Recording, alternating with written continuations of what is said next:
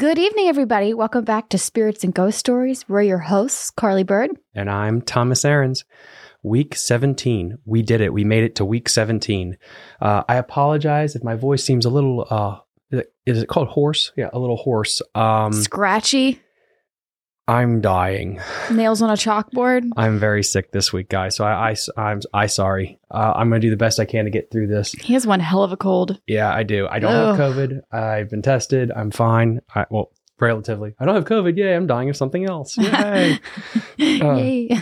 the world we live in right now. Um, so as I teased last week, I have a really cool story. Um, and a lot of cool information. So hopefully you enjoy this uh, presentation of the witchcraft of Appalachia. Before we get into it, just to let everybody know that this is the Thursday before Thanksgiving. Yes. And for the people in the United States, we're aware of this that Thanksgiving happens on a Thursday which Mhm. means next week we do not have an episode scheduled. So just forewarn, we're going to have this week and then we'll see you guys in December on the other side of Thanksgiving, where hopefully we're going to have some festive stories to tell, not just scary stuff, but we thought we would branch out, maybe do a Christmas story. Yep, definitely. um, Krampus, Krampus. some kind of mytholog- mythological, I can speak, I promise, mythological creatures uh, about like holiday season. Yes, and- know, and hopefully- Hanukkah, all of them. Uh huh. And hopefully, if you guys would like to engage with us online, either email, Instagram, Facebook, let us know if there's a holiday story. It doesn't have to do with Christianity that you think would Mhm. be fun for us to tell. Yep. So we really look forward to that. Um, but I'm I'm ready to get into it after Carly uh, does her sh- her shtick. What, are we, drinking? tonight? Oh yeah, what are we drinking tonight? uh tonight we are drinking honestly it's um it's it's a pumpkin hot chocolate concoction that we came up with we will give you the full description in the comment section below but for now um i will just let you know that tommy went with the actual cocoa mix in Mhm. his drink with his Kahlua. Did I say that right? Yeah. And then I went with just the dark chocolate cacao powder mixed in with my Kahlua, and then that's why mine's a little bit darker. But um, I like my dark chocolate whenever I can get it, and he's all about the sugar. So I think it's really good. We mix it with uh, tequila. What kind of tequila? Uh, just cheap tequila, honestly. Uh, well, you could also use vodka too. You really Yes. just want some kind of um, alcohol that's flavorless Mhm. to to mix with the um with the, the creamy liquor. because you don't want it to be overpowering. You want to taste like the Kahlua, pim- pumpkin Kahlua, and then the, the hot Mhm. chocolate powder mix. We'll we'll give you the exact measurements.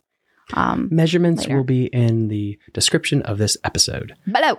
So I think this is cool. Now, stories like this, I believe, really are in my wheelhouse to tell um, because there's a history element to it and really a cultural element. Um, there is a little bit of the scare factor, don't get me wrong, but hopefully after this, you just learn a little bit something. So, as I hinted to last week, we're talking about what's called granny magic or the witchcraft of Appalachia.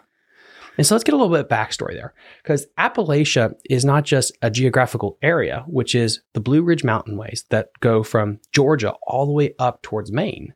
Um, the oldest mountain range actually in the Western United States or the, the North American continent.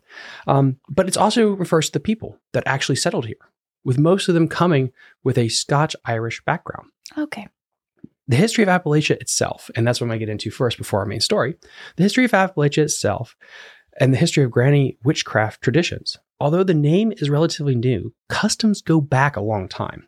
A combination of folk magic, faith healing, superstitions, granny magic was often the only source of aid for people in remote, isolated regions. So think like West Virginia, you know, in the mountains. Like you don't have a Walmart, you didn't have main thoroughfares of commerce. As European settlers arrived in the colonies during the 17th and 18th century, they brought with them these traditional folk magic healing modalities to, from their home countries. These were primarily women. These healers used concepts they learned from their native lands, such as Scotland, England, and Ireland. Once they settled in, they made their Native American neighbors, they, they blended what they had with what the Native Americans had, Mm. creating this Appalachian culture. Okay.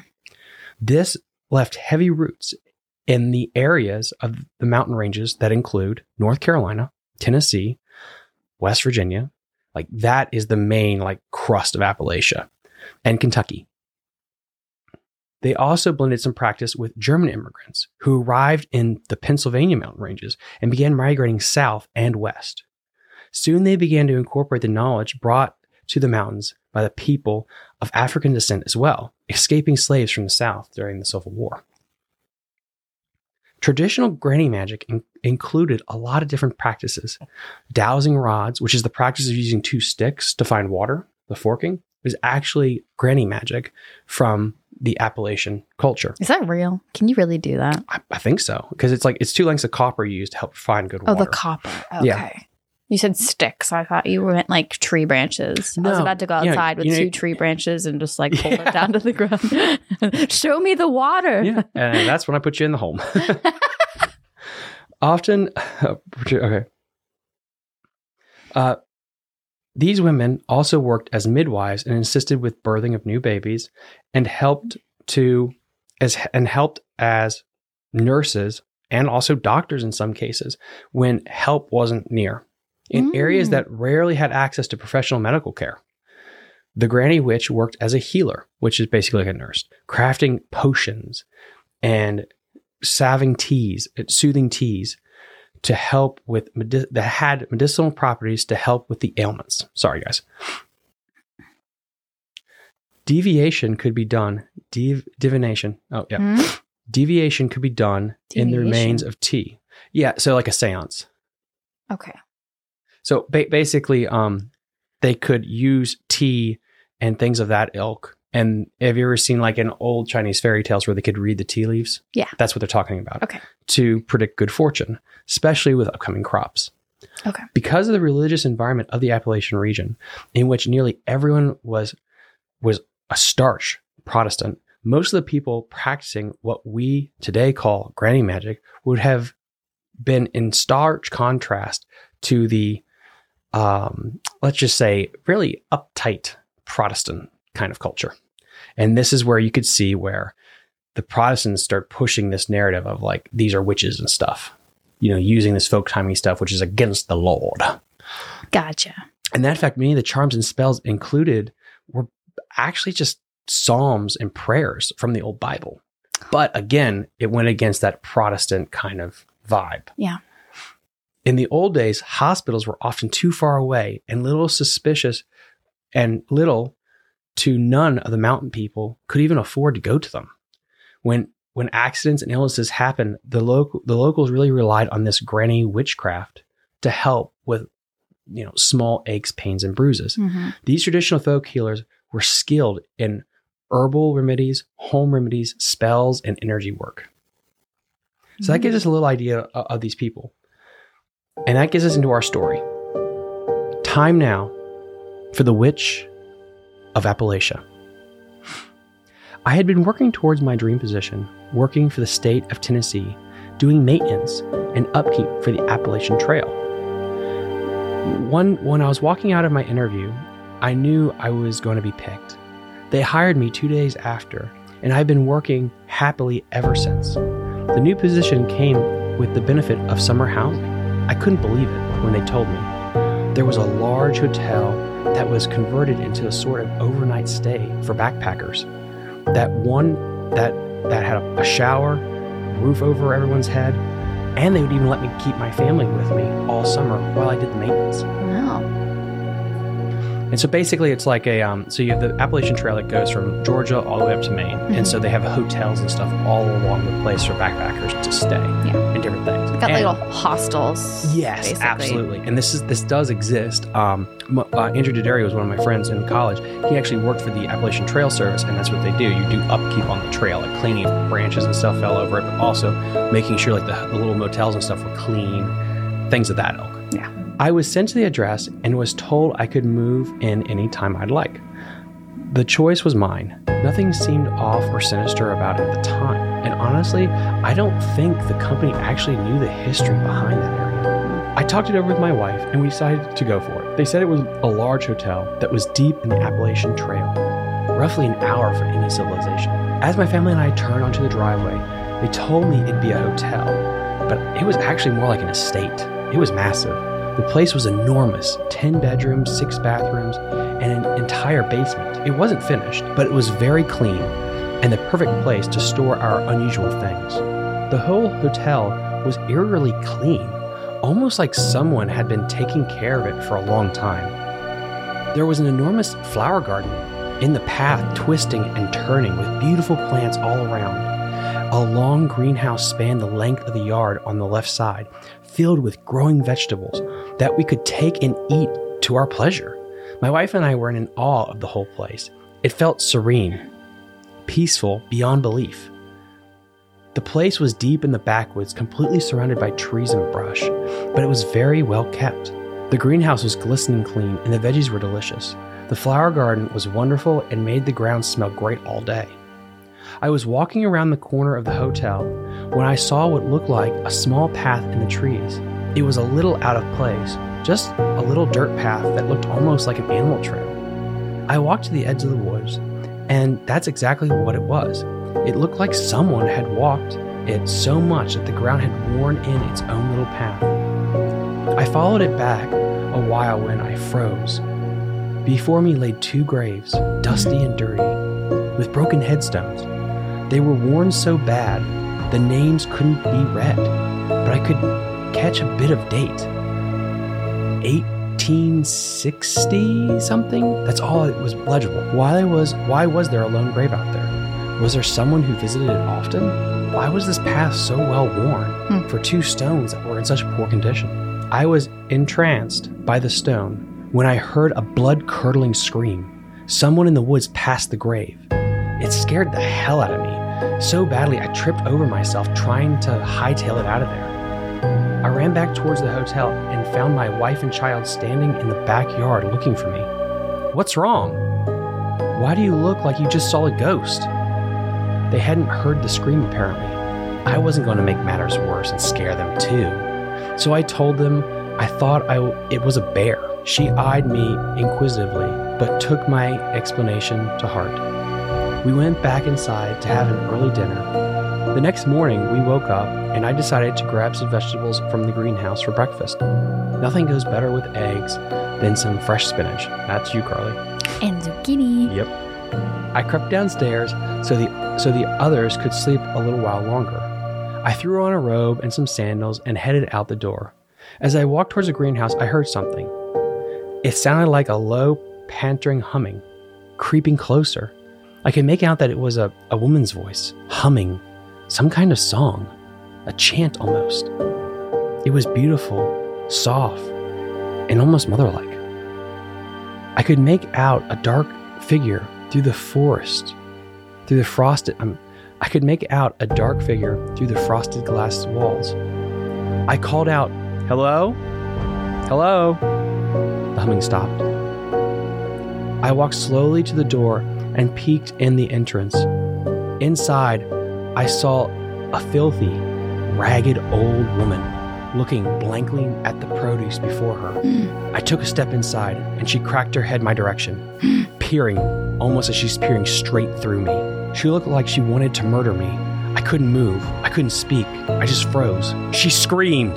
The same scream I heard the day before. I winced and closed my eyes, and before I knew it, the scream stopped. And she was gone. Not a trace left that she was ever there. I grabbed what I needed and sprinted inside. I wanted to call the police. I should have called them, but there wasn't a good explanation for it. I didn't want to seem like a lunatic. I've heard the horror stories of getting put into psychiatric wards because of against your own will, because they think you're cuckoo. Hmm. No thanks at all. I decided to brush it off. Maybe I was still stuck dreaming or something. I made breakfast, brought it up to my wife, and got on about my day. The grass needed to be mowed. It was the only thing that needed to be cleaned up, and I had to get to the trail to clean off a tree that actually fell the other day. The only thing that really on the property wasn't maintained well was that graveyard. I figured I could clean those up. I got the mower out Don't of touch little the shed. graves. I know, right? I got the mower out of the little shed and was going to start it when I saw a backpacker walking up the drive. He called out to me first, asking if I was the new caretaker of the hotel. He said jokingly, Are you the new owner of this establishment? No, I don't technically own it. Before I could finish anything, he cuts me off. Oh, I know, son, I know. They owned it for more than a hundred years now, he said. I couldn't really believe what he was saying. The hotel was over a hundred years old. It looked immaculate. Not a thing wrong with it. Excuse me, you said a hundred years old? I mean, maybe 200? I mean, who can tell? Dude, there's like a huge jump there between 100 to 200 years. You can tell. Definitely sounds like well, an, it definitely sounds like an old backpacker. You're Yeah. like arguing with a hobo. It's like I don't know. What It's old. it? What year is it? Who am I? Perfect, he said. It's perfect because she keeps it perfect. She is the best hotel keeper there is. Again, he wasn't making any sense. Who is this guy? He's a hobo, it sounds like. There's not a hotel around for miles, so he's definitely not a neighbor. He's a backpacker, you dumbass. You just said that. Are you talking about the old lady I've seen around here? Does she still live on the property? I asked. Oh, she's on the property, but she she's not ain't living. not ain't living. That's what it says. She's the previous owner of this here establishment. This was her hotel, along with her husband and child. Her name was Constance. Hmm, that makes sense. The old man stood there for over an hour describing the situation of the property to me. Oh my gosh. Yep, yep, this is this this tracks. I had to sit down at some point. I had to sit down some point. Please stop talking. At some point, getting dizzy with everything he told me. The hotel was built around 1867 to be exact.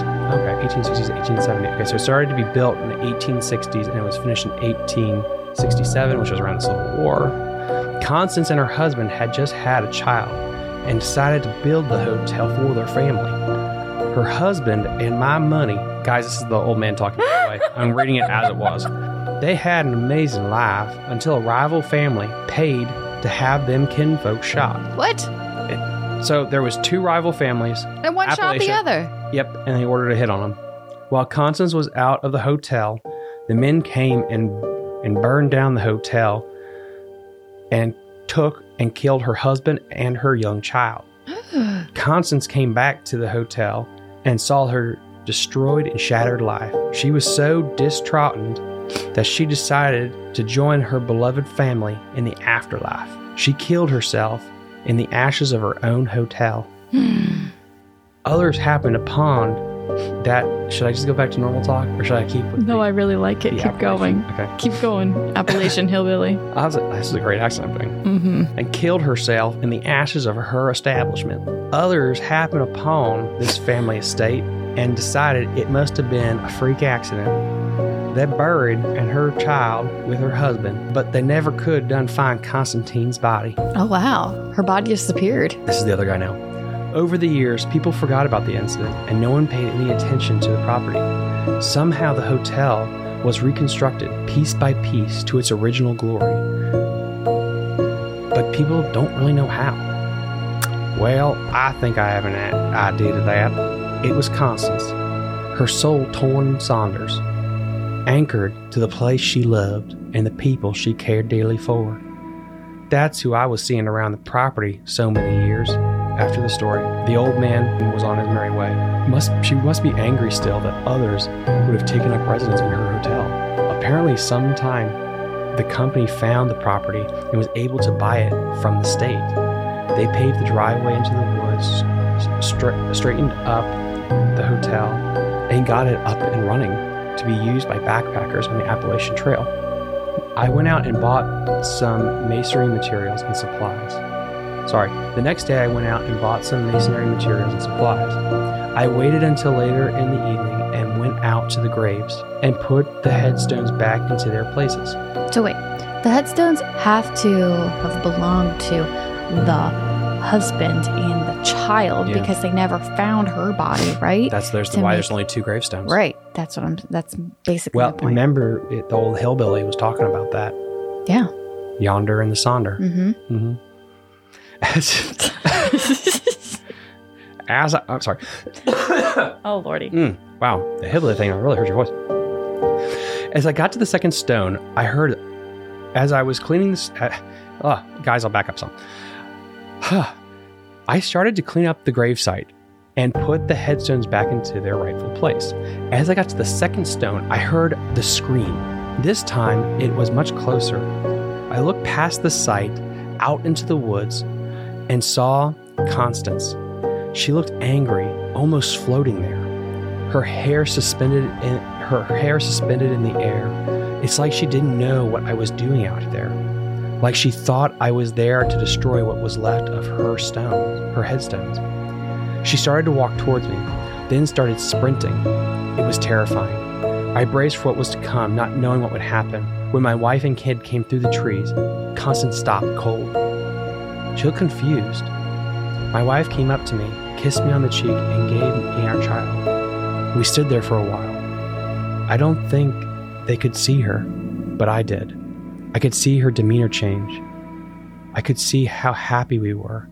She could see how happy we were, and then she looked down to see that I was actually trying to restore her family's headstones. I gave my kid back to my wife, fixed up the second stone, and looked up. Constance had changed. She looked beautiful, nothing like before. She had long blonde hair flowing past a stunning moon silk dress. This was the actual Constance, the one that loved her family and the hotel just as much as I did. She nodded at me and turned, walking into the dense woods. Ever since that day, the nightmares have stopped and the property went back to normal. And that was the tale the witch in the woods. That's such a great ending. I know. I, I kind of like that because it was, um, I mean, yeah. It leaves you with such like a peaceful uh like a relief to be like okay he resolved the issue because she had never been laid to rest and she had constantly for a hundred or 200 years been basically trying to um get back for her family you know the loss of her family the loss of her estate and everything and then to realize that the person living there loved her house and had a family that she loved just as much. He Mhm. loved it just as much as she did. Um, loved her own, and basically, she gets being she's laid to rest and she can stop fighting.